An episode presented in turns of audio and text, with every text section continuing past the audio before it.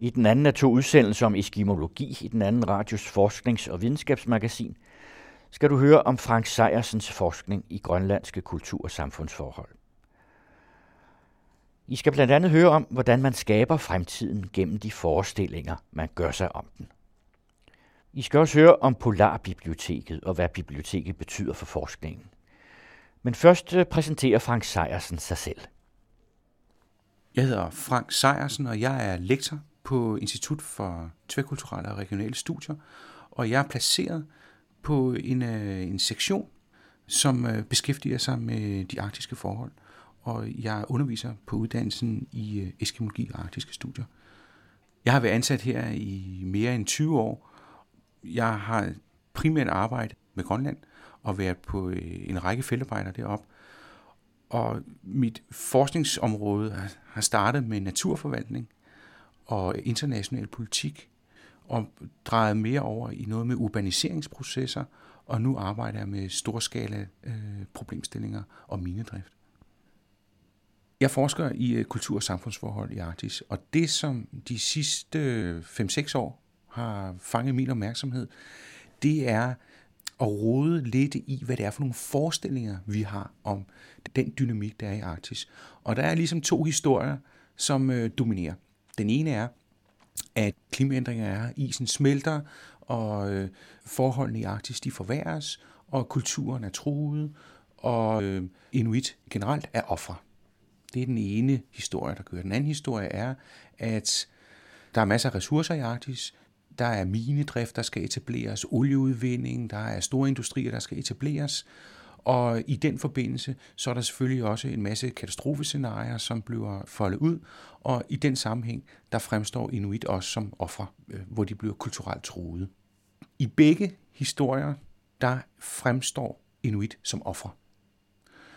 Og det jeg så har gjort, det er, at jeg øh, har rodet lidt i øh, rigtig mange forskningsprojekter og set, hvad er det for nogle grundlæggende måder, som forskerne tænker på? Hvad er det for nogle spørgsmål, de stiller? Hvad er det, de fokuserer på? Og hvad sker der, når de har det fokus, de nu engang har valgt? Og det, som den her offertænkning ligger op til, når man knytter det til Arktis og Inuit, det er, at de er truet, de mister kultur, og de øh, har svært ved at tilpasse sig naturen. Så mange af forskningsprojekterne handler om, hvordan er de sårbare, hvordan kan vi hjælpe dem øh, med at tilpasse sig naturen og de ændringer, der sker.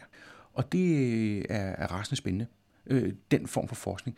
Men hvis man dykker ned i det, så er der nogle, nogle grundlæggende problemer, fordi hvilket som helst forskningsprojekt, kan man sige, arbejder med et tunnelsyn. Et analytisk tunnelsyn, hvor man sætter øh, lys på noget, og når man gør det, så opstår der data og en hel masse spørgsmål, og der kommer nogle svar, men der er også en hel masse ting, som ligesom er i mørke. Og det er nogle analytiske valg, man tager, og det gør alle forskere. Men spørgsmålet er jo så, hvis der er så meget forskning, der fokuserer på, hvordan inuit skal tilpasse sig naturen, er der så noget, der ikke kaster lys på i de samfundsdynamikker, der finder sted i Arktis? Min forskning har så fokuseret på et at kritisere den enorme dominans af tilpasningsforskning, som jeg kalder det, fordi den kun fokuserer på miljøet og inuit som ofre. Det vi har i dag, det er jo, at mange arktiske regioner har et enormt selvstyre. Og at fangerøkonomien ikke er en central økonomi, og at der er rigtig mange befolkningsgrupper i de arktiske samfund, som ikke mener, at klimaspørgsmål er noget, der ligger på nummer et på dagsordenen. Der er nogle helt andre samfundsmæssige, politiske, økonomiske spørgsmål, som en stor del af den arktiske befolkning, de øh, vågner op til om morgenen og forsøger at navigere i. Og derfor så, hvis vi trækker al forskning over, og det kun skal handle om, hvordan de tilpasser sig smeltende is, så er der en masse spørgsmål, som forsvinder. Og det er så de spørgsmål, jeg forsøger at få vivlet op. Og jeg øh, mener så, at når man udvider sit perspektiv til at handle mere om is, der smelter, så vil der træde nogle nye ting i karakter, og der er nogle nye folk i samfundet, som faktisk bliver interessante, og der er en ny viden i samfundet, som kommer frem, hvor man tidligere kun snakkede med fangerne, fordi det var jo dem, der skulle have hjælp til at blive tilpasset. Så er lige pludselig også de unge, der er kvinderne, der er byråkraterne, der er indvandrere, der er alle mulige grupper i de her arktiske samfund, som lige pludselig også kan få en stemme og, og nogle nye perspektiver, som træder i karakter.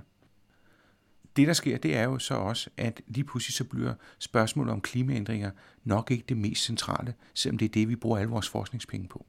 Så er spørgsmålet måske snarere, hvordan skal man, hvis vi skal bruge tilpasningsbegrebet, hvordan skal vi tilpasse os EU's nye handelshindringer? Hvordan skal vi tilpasse os kinesiske øh, megainvesteringer? Hvordan skal vi tilpasse os centralregeringernes bosætningspolitik og kvotesystemer eller neoliberale fiskeriforvaltningssystemer. Når hvis man trækker de spørgsmål frem, så bliver tilpasningsspørgsmålet til klimaændringer meget lille lige pludseligt. Men alle de her andre spørgsmål er i forskningen trukket meget tilbage. Og, og er bare noget, som står og, og sviger lidt i baggrunden som en kontekst, som man lige refererer ganske kort til. Men for folk i de arktiske samfund, der er de her spørgsmål mere præsente, og, og noget, som folk går meget op i. Hvorfor er der den øh, afgrænsning? Så jeg tænker på, det er ikke, det er ikke kun dig, som øh, tager ud og har sådan, talt med arktiske folk, og har set der andre end fanger. Hvorfor er det så ikke andre, der stiller de spørgsmål? De spørgsmål bliver stillet, men der er ikke særlig mange forskningsmidler, som er øremærket til at faktisk sætte fokus på, kan man sige, nogle mere politiske spørgsmål. Den her diskurs omkring arktiske samfund som offer for klimaændringer, den har skubbet alle forskningsmidler over i den.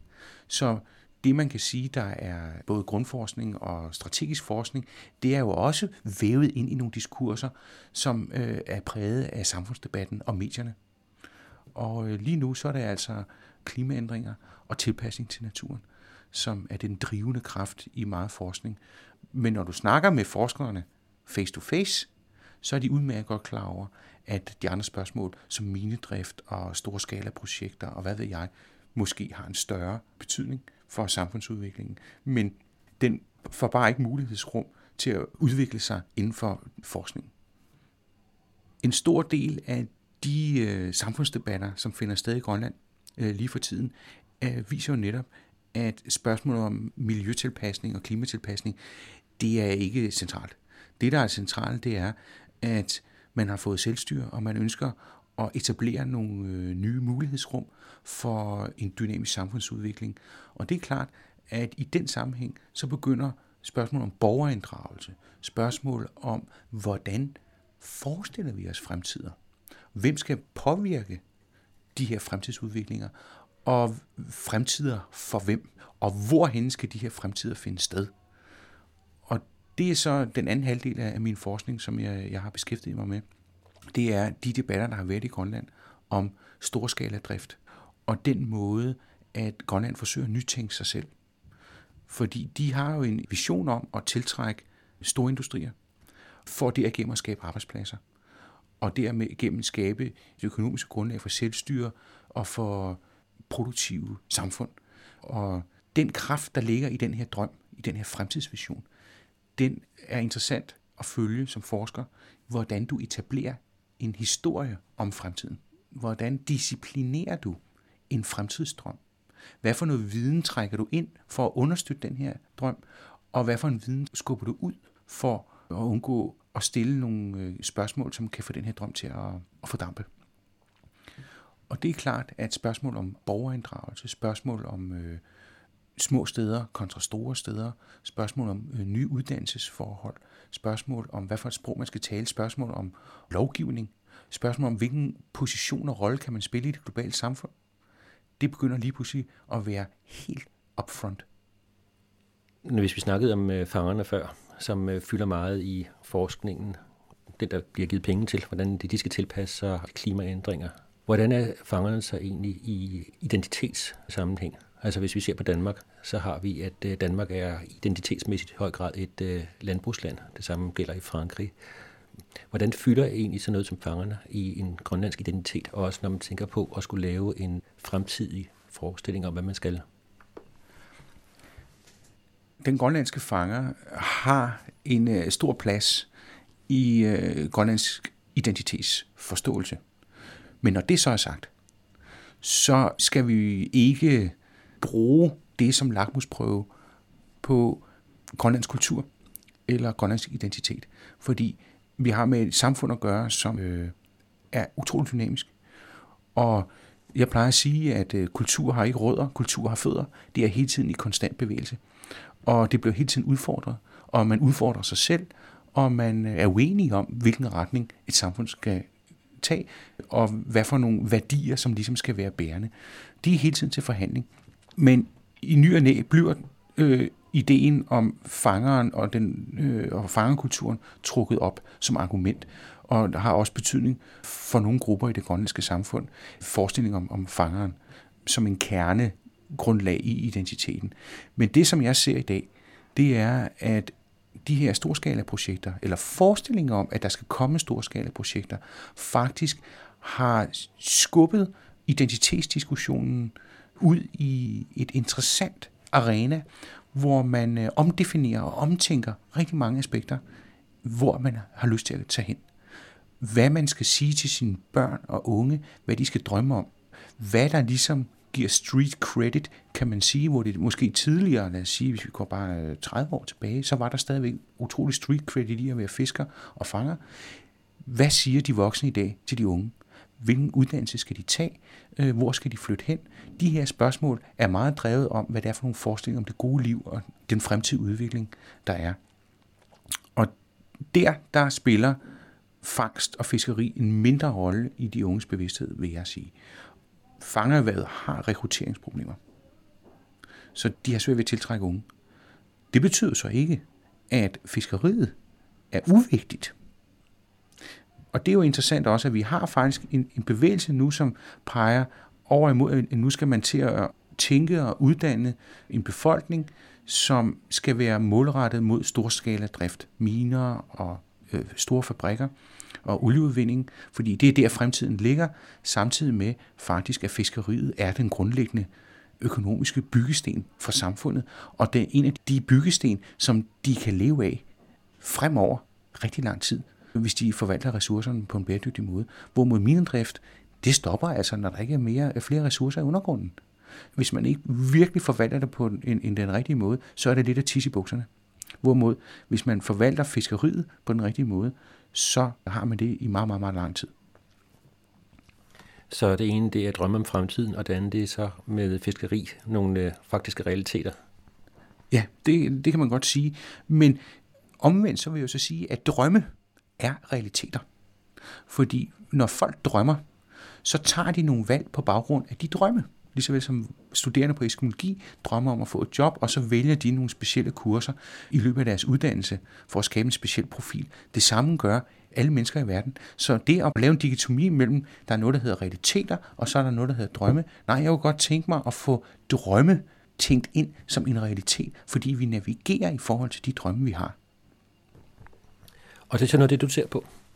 Ja, det er det, øh, jeg, jeg øh, fokuserer på i min forskning. Hvordan opbygger du de her drømme, og hvordan sætter du dem sammen, og hvordan lader du dig inspirere til at skabe drømme?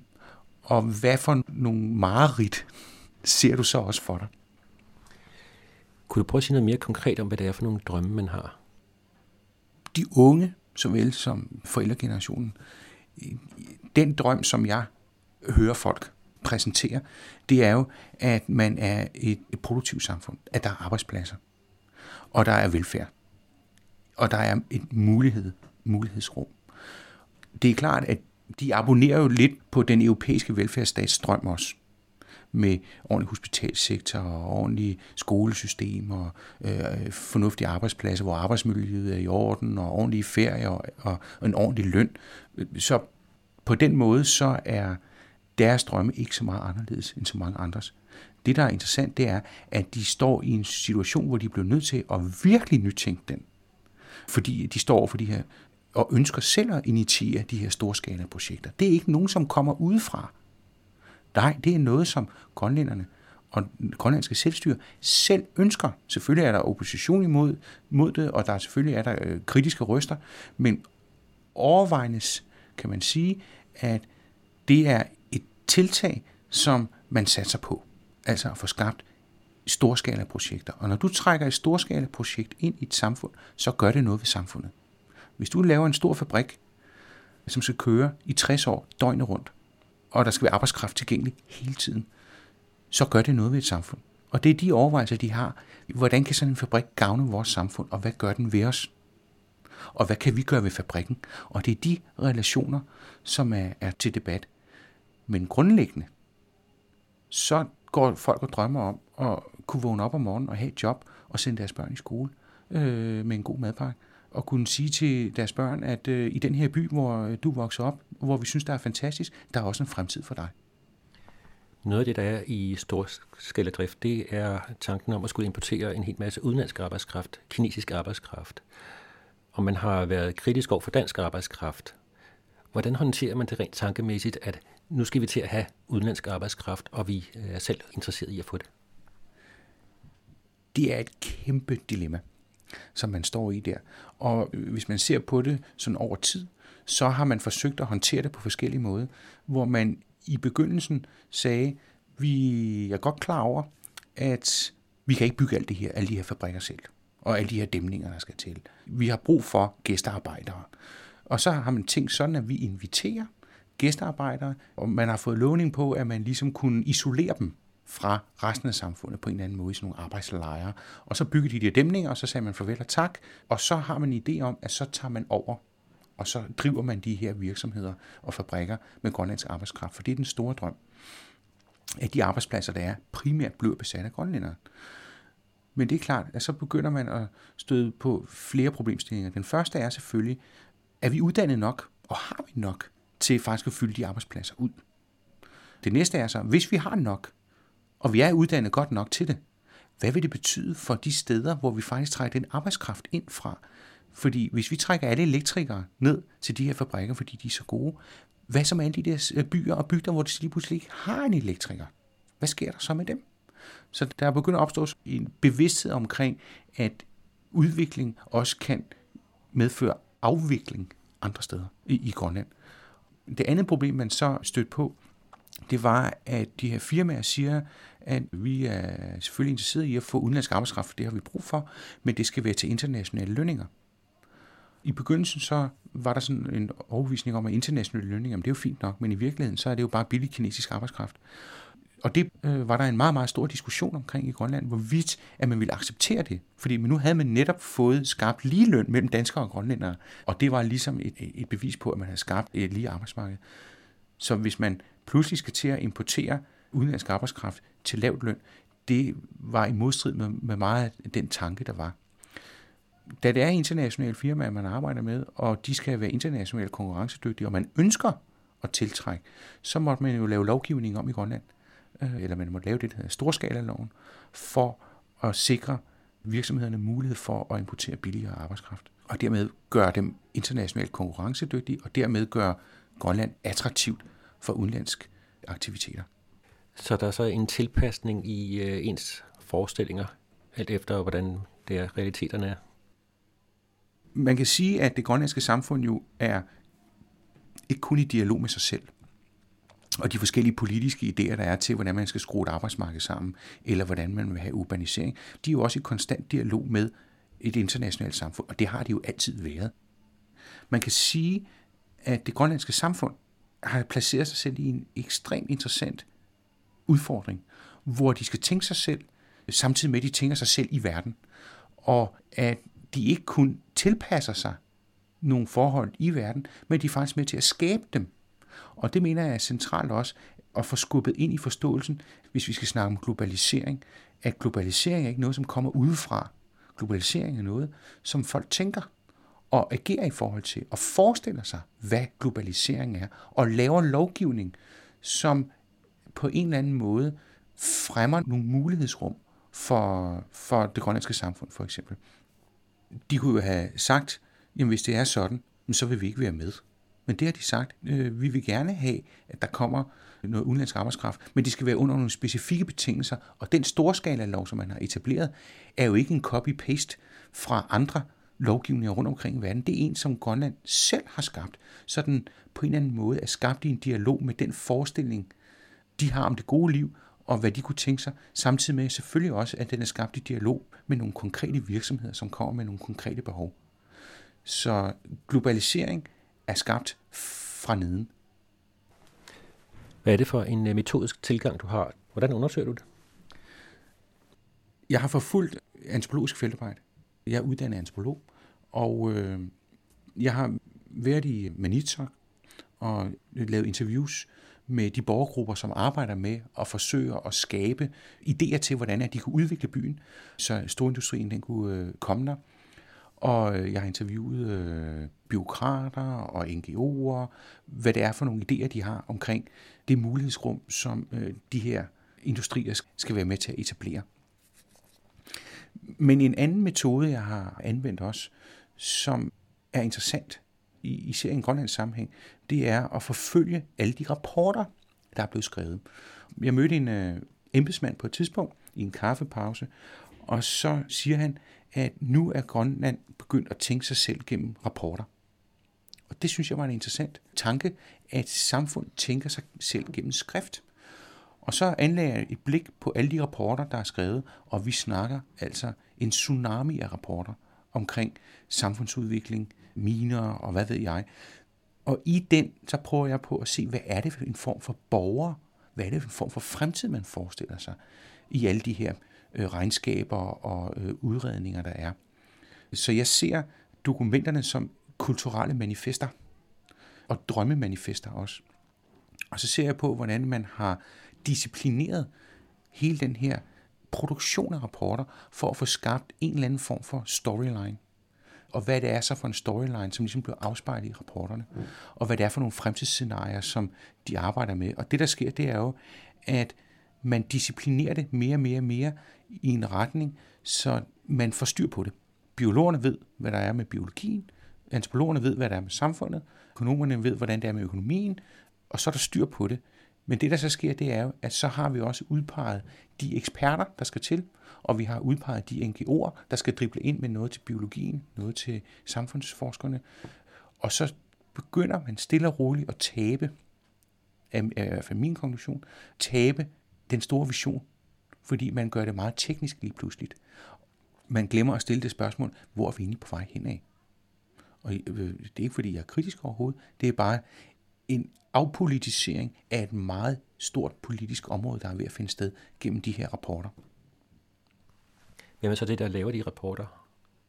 Rapporterne er jo noget, som er krævet af de her storskala projekter. De skal lave øh, alle mulige undersøgelser for at overhovedet få lov.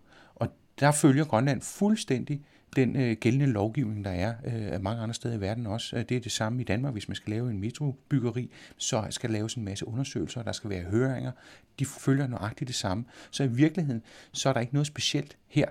Det er storskala projekter, som bliver disciplineret på en speciel måde, hvorved at spørgsmål, som er dybt politiske, pludselig bare får en teknisk karakter. Dermed underminerer faktisk den anden dagsorden, der kører, netop det er, hvordan ønsker vi at indrette vores samfund? Og det er ikke kun tekniske beslutninger, der skal tages her. Det er nogle andre større spørgsmål, der er blevet rejst. Og det er også der, hvor man kan sige, at borgerne skal have mulighed for at drible ind. De er ikke altid lige gode til med god grund at forstå de her storskala projekter, lige så vel som jeg har svært ved at forstå metrobyggeriet i København, nødvendigvis. Fordi det er så teknisk lige pludselig. Men mange af dem har jo en idé om det gode samfund og visionen for, hvordan et godt liv ser ud. Og hvordan tænker man storskalaprojekterne ind i det gode liv? Lige nu så bliver det omdefineret sådan, at vi siger, nej, det er storprojekterne, der er udgangspunktet, og hvordan tænker vi så mennesket ind i det? Og der synes jeg, det er interessant, hvis man kunne vende den rundt og sige, nej, det handler jo om, hvordan et samfund forsøger at gribe nogle muligheder og skabe nogle muligheder for sig selv for det gode liv og et dynamisk samfund. Men mange af de rapporter laver den modsatte bevægelse, at man trækker nogle perspektiver ind, så snakker man fanger, så har vi fået fangerperspektiv ind, så snakker man med en ung, så har vi fået det unge perspektiv ind.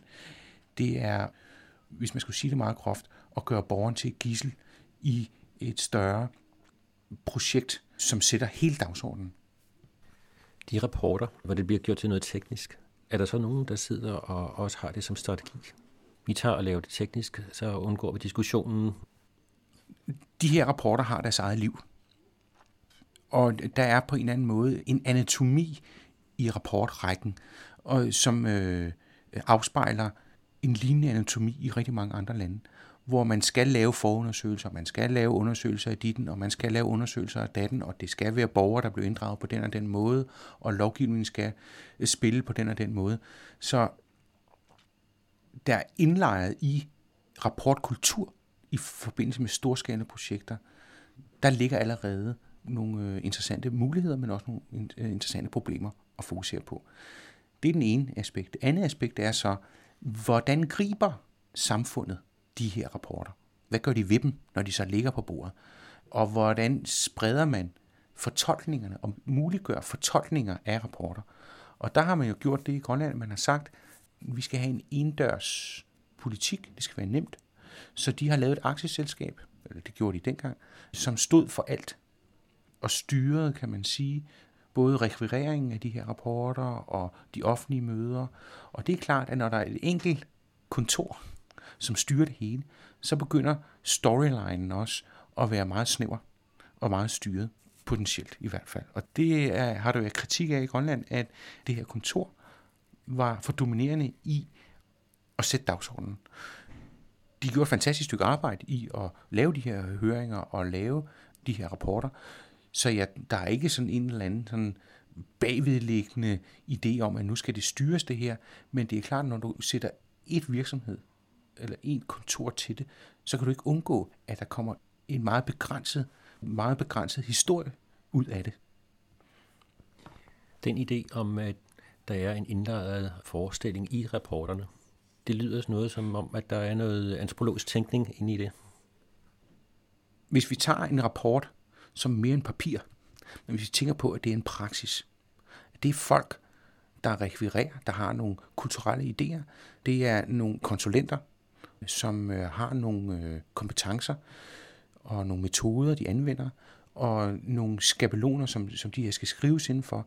Jeg mener, så kan, kan man se rapporter som en kulturel praksis, men også som kulturelle manifester, hvor man fokuserer på noget, og man slukker ned for noget andet. Og der er nogen, noget, der fremkommer som data, og noget andet, som forsvinder væk, som egentlig også kunne være interessant data. Så ja, jeg anskuer papir som kultur.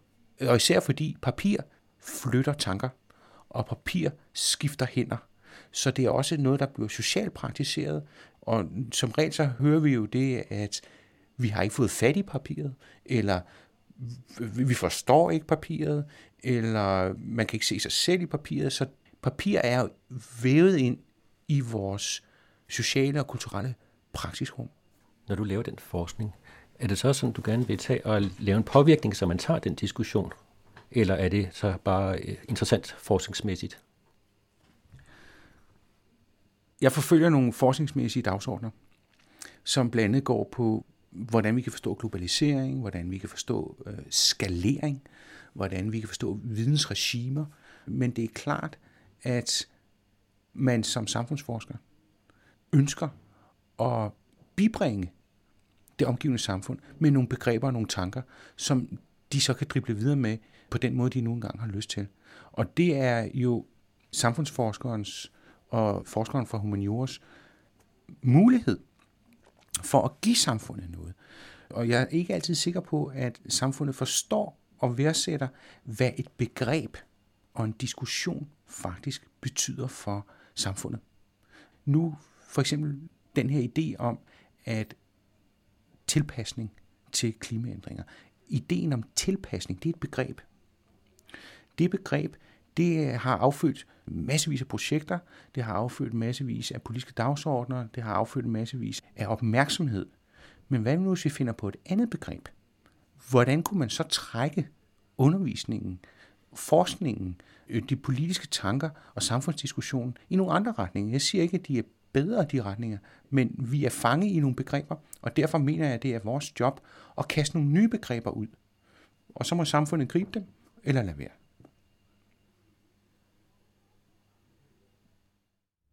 Mit navn er Vibeke Slot Jacobsen, og jeg er bibliotekar på Polarbiblioteket.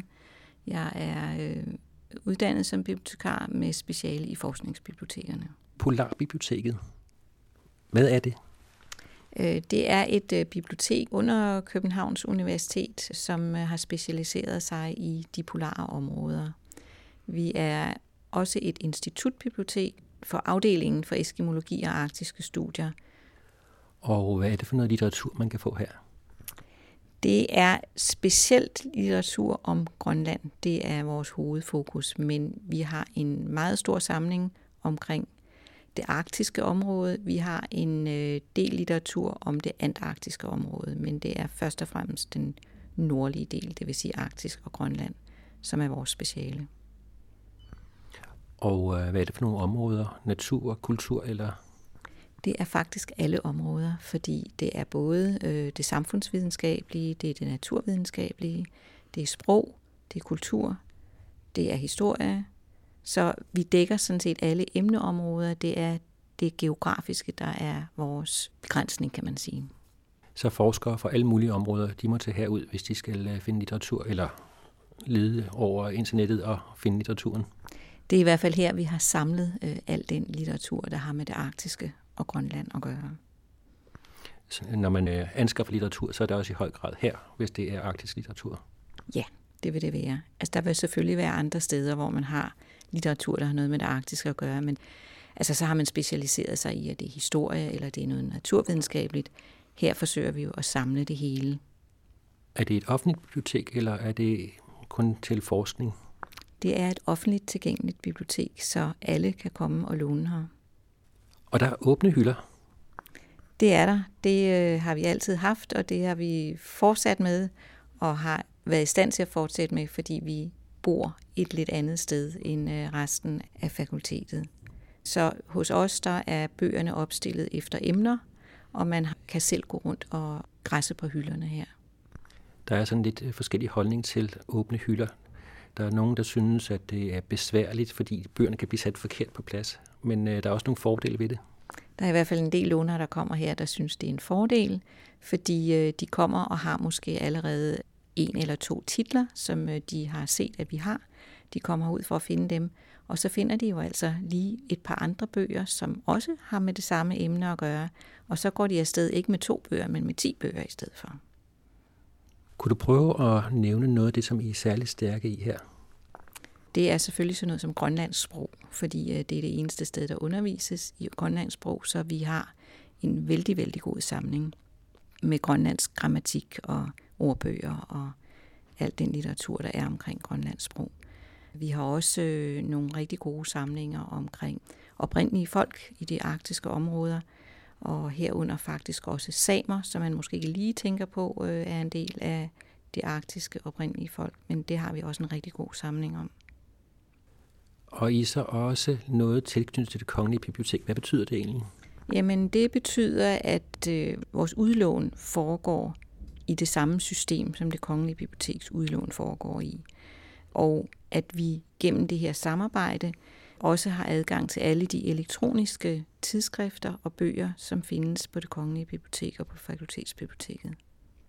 Når man læser videnskabelig litteratur, så er der tit et forord, og så bliver der en bibliotekar, som bliver takket for den særlige indsats. Hvad er det egentlig, som øh, sådan en bibliotekar på et forskningsbibliotek bidrager med? Det er ikke altid så nemt at finde frem til den relevante litteratur. Hvis man bare søger sådan ud i det blå, altså sådan en Google-søgning, så får man nok noget. Men som bibliotekar, så har du øh, en hel del andre indgangsveje øh, til litteraturen, som kan hjælpe til at komme det rigtige sted hen og komme videre, når man ligesom er låst lidt fast. Hvad er det egentlig, biblioteket kan med en bibliotekar i forhold til alt det, man bare selv kan slå op? Øh, der er stadigvæk en hel del historiske ting, som øh, man ikke bare lige kan slå op. Så man har stadigvæk et behov for at kunne dykke ned i den gamle litteratur, i øh, nogle af de projekter og specialer, som man øh, er i gang med at lave. Og her øh, kan vi stadigvæk ikke undvære en, en samling, en bogsamling og en bibliotekar til at hjælpe dig på vej. Kunne vi prøve at se på noget af det, som I har af bøger her? Sådan noget, som er særlig interessant. Har I nogle værker, som øh, man kan sige, det er i hvert fald noget, som man ikke vil finde andre steder? Så skal jeg jo lige prøve at finde noget frem på hylden. Vi har så fået nogle bøger frem, og det er så nogle, man ikke vil finde ret mange andre steder. Ja, den ene her, som faktisk står her på hylden øh, nede i biblioteket, er en, en grønlandsk historie af David Krantz, som er fra 1769. Den er ikke til udlån. Bøger, som er over 100 år gamle, skal bruges her på stedet. Vi har en hel del øvrige ældre værker, som øh, så står i et øh, bogskab op på øh, afdelingen for eskimologi. De kan så hentes frem og bruges hernede, når man har behov for det. Men selvfølgelig har vi også øh, nyere ting, som heller ikke sådan er lige øh, almindelige rundt omkring øh, på bibliotekerne. Blandt andet har vi en bog af øh, Richard Harrington, der hedder Padlight Diary 1950, som ikke er kommet i så forfærdeligt mange øh, eksemplarer, og den har vi et, et eksemplar stående af her. Den er om en stamme i Kanada, nogle oprindelige folk i Kanada, som øh, faktisk gik deres undergang i møde på det her tidspunkt, og øh, der har været øh, en fotograf øh, ude og tage billeder og bevidne, hvordan øh, deres øh, ligesom sidste tid var. Og det er så en bog fra år 2000? Ja, fra en amerikansk foundation, ja. Hvis man nu ikke havde Polarbiblioteket, hvad gjorde man så? Ja, så måtte man rundt omkring til nogle af de andre biblioteker. Du kan selvfølgelig finde øh, en del af litteraturen på det kongelige bibliotek, øh, og ellers skal du nok rundt på nogle øh, specialbiblioteker. Der er også bøger, som kun findes her hos os. Så det er ikke det hele, du kan skaffe dig på andre biblioteker. Ellers skal du selvfølgelig til udlandet for at øh, skaffe den tilsvarende litteratur. Forskerne på eskimologi, er det nogen, som øh, trækker meget på biblioteket her? Ja, det er selvfølgelig nogle af dem, som bruger biblioteket rigtig meget. Og er der noget, som skal skaffes hjem udefra, så er det også her igennem biblioteket, at vi skaffer de ting, vi ikke selv måtte have, eller som vi skal til udlandet for at skaffe. Er der det særlige ved at være bibliotekar i forskningsbibliotekerne? Øh, her er det jo specialiseret litteratur, øh, det handler om, så det er jo ikke noget med at følge med i den nyeste skønlitteratur og de nyeste børnebøger. Ja, det er jo noget med at følge med i, hvad der foregår inden for det felt, man sidder og arbejder med. Og hvordan gør man egentlig det? Fordi øh, du kan jo ikke have en speciel viden på alle de områder, der er her. Nej, men man følger med i, i det, der kommer i nyhederne blandt andet. Altså når jeg læser aviser, så læser jeg jo specielt, hvad der drejer sig om det arktiske og om Grønland og øh, forsøger at øh, følge med i forskellige andre øh, forer. Jeg øh, er med i sådan noget, der hedder et Polar Libraries Colloquy, hvor øh, polare biblioteker øh, fra øh, hele verden ligesom samles, har et forum sammen og en gang hvert andet år mødes øh, og diskuterer, hvad der er nyt på vores område. Hvad med øh, anskaffelser? Hvem er det, der kommer med forslag, eller er det noget, som du sidder og finder frem? Det er vi så flere om, kan man sige. Øh, jeg øh, kigger alt igennem, hvad der kommer i Danmark, nye udgivelser i Danmark, og foreslår, hvad der skal anskaffes. Lektorerne på afdelingen for eskimologi følger jo også med i deres fagområder og kommer med forslag. Og øh, med de udenlandske bøger er det også efterhånden blevet sådan, at øh, at jeg ser de der forlagskataloger igennem og, og peger nogle ting ud, som jeg synes kunne være interessant øh, for biblioteket at anskaffe, og så sender det op og, siger, og spørger, om de er enige i, at det er det, vi skal have. Så det er sådan, at for en dels vedkommende, så kan jeg faktisk godt tage initiativet til at sige, det her, det skal vi have. Det behøver jeg ikke at, at spørge om. Når der er ting, jeg er i tvivl om, så er det noget, vi, vi vender. Der er også nogle ældre samlinger, som er indgået i biblioteket her.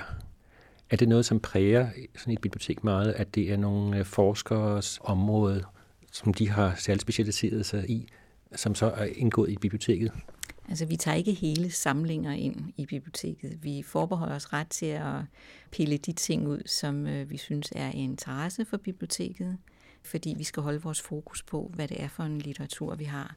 Så hvis vi får tilbudt øh, samlinger, så siger vi, øh, vi vil gerne have det, som vi synes er mangler i vores bibliotek, men vi er ikke interesseret i at tage hele samlinger ind og beholde dem som separate samlinger. Så på den måde tager vi imod gaver, men kun gaver, der kan passe ind i vores samling. Er det noget, man bliver tilbudt tit? Øh, vi er faktisk har lige fået tilbudt en rimelig stor samling, som vi nok skal over og kigge på. Det er en tidligere professor her fra eskimologi, som øh, gerne vil øh, minimere sin bogsamling. Så der er nogle ting, der er interesse for os der. Den lille serie om eskimologi her på den anden radio har været tilrettelagt af Henrik Moral.